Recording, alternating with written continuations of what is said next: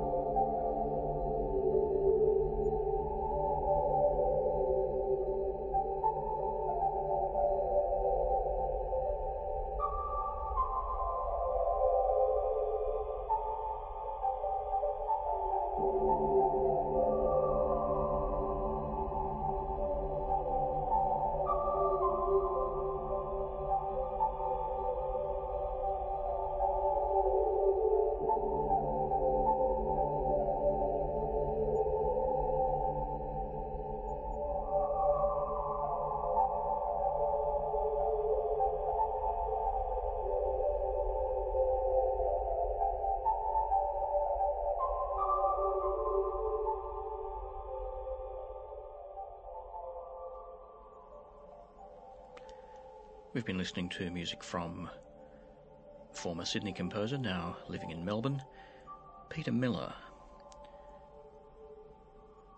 From his six CD album Strangeness and Charm, we've heard pieces from Transit of Souls, The Shimmer Clue, Distance Curves, and Points, Lines, Voids. And we've heard that on the 750th broadcast of Ultima Thule, a weekly program of ambient and atmospheric music from across the ages and around the world. Coming to you from the studios of 2MBS FM 102.5 in Sydney. Presented this evening by George Cruikshank.